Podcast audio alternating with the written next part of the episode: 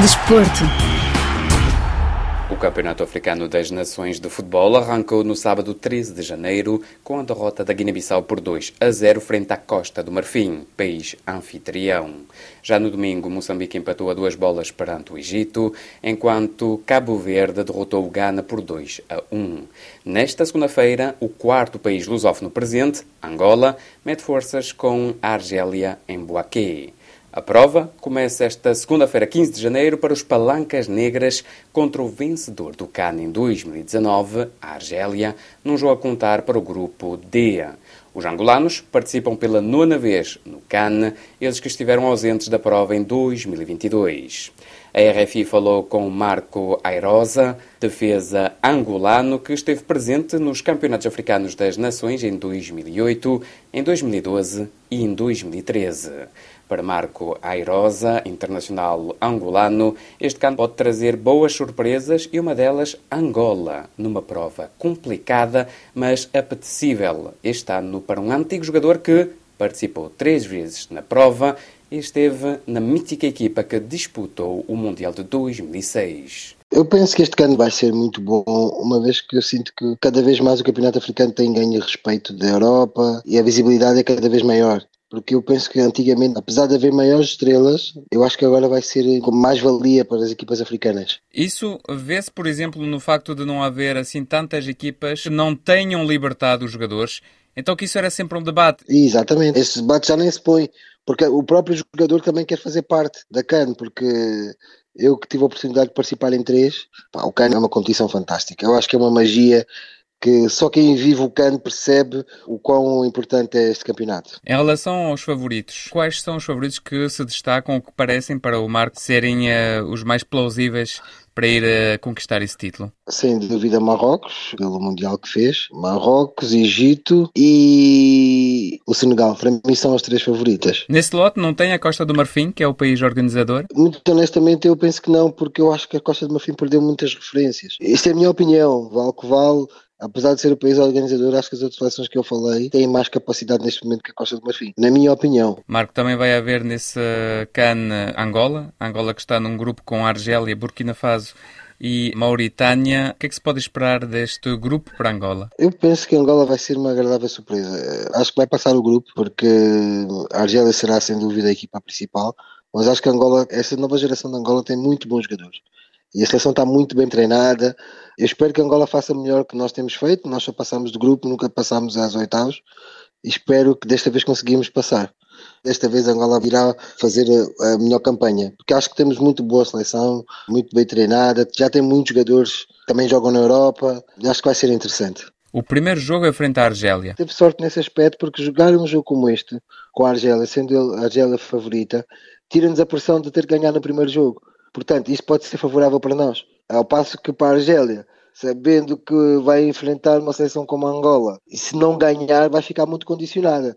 Portanto, eu penso que os nossos jogadores vão se sentir muito motivados, porque muitos deles será o primeiro cano que vão. E se Angola faz aí um bom resultado, é meio caminho andado para passar de grupo, porque vai motivar muitos jogadores. Sente que neste momento a Angola tem os avançados para poderem marcar e fazer a diferença, porque defensivamente até tem sido uma seleção segura. Eu penso que desta vez, por termos um treinador português, eu penso que a magia do futebol angolano, africano, salvo seja, perdeu-se um bocado aquela coisa do extremo não ser tão objetivo, mais habilidoso e não tão bom na definição, com o pensamento do treinador português mais objetivo, com mais fundamentos também, um jogo mais pensado, podemos ter mais aproveitamento na finalização, porque isso tudo faz parte, não é? Sempre tivemos extremos muito habilidosos muito bons tecnicamente, rápidos, mas se calhar que na definição pecavam um bocado. E eu acredito agora que essa nova geração tem jogadores mais focados para definir bem, porque é o mais importante, é o golo, do que só jogar bem. Não basta só jogar bem, tem que se fazer golos. Falou desta nova geração que é diferente. Há muitos jogadores também, como disse, na Europa neste momento. Mas em relação às outras gerações, é assim tão diferente esta seleção 2? Na minha opinião, é muito diferente. Eu não quero puxar a brasa à minha sardinha, mas eh, eu penso a grande diferença, a seleção de antigamente, para já foi uma geração que veio junta durante muito tempo e que isso criou ali uma união muito grande, porque essa nova geração Há alguns jogadores que já vão à seleção regularmente, mas há outros que estão, ora vão, ora não vão, Isso faz com que não haja uma base que suporte. Pelo menos eu, quando fui o primeiro cano, já encontrei jogadores, eu demorei muito tempo a afirmar-me, com uma capacidade e com uma estaleca muito grande na seleção. Eu acho que é um bocado diferente, até porque também já tínhamos jogadores mais experientes. Já tínhamos jogadores na casa dos 33, 34. Isso faz muita diferença, na minha opinião. Quais são os melhores? A antiga ou a nova geração? Para mim é a antiga geração. Sendo que na mente até dos próprios adeptos, a geração de ouro foi justamente a geração do Marco, que conseguiu ir ao Mundial, que conseguiu ir uh, várias vezes consecutivas ao canto. O Marco não participou em 2010, mas Angola foi em 2008, 2010, 2012 e 2013. Exatamente, eu estive lesionado nesse 2010 em Angola a verdade é que, lá está, vou puxar um bocado a brasa sardinha, o Oliveira Gonçalves foi o nosso treinador nesta época, foi um treinador muito competente, foi um treinador que conseguiu tirar de nós não só o nosso talento como jogadores, mas também o nosso patriotismo. E eu acho que isso é muito importante, porque é preciso sentir Angola. Eu, por exemplo, cresci em Portugal, mas quando fui à seleção e eu vim do hino angolano, voltei a sentir que está no sangue e eu penso que isso foi um dos segredos. Acho que o mais importante temos que ter orgulho, temos que ter prazer em defender o nosso país. E eu acho que esse foi um dos segredos. Por isso é que durante esses anos nós fomos consecutivamente ao cano. Sente que faltou ali alguma coisa para conseguir algo maior ou ainda maior por Angola? Olha, eu vou ser muito honesto. Eu penso que nós tivemos uma das melhores gerações de seleção em Angola, mas também apanhámos uma geração das outras equipas africanas incrível. Uma Costa de Marfim com o Drogba, com Yaya Touré, um Camarões com Eto'o. Os nomes falam por si.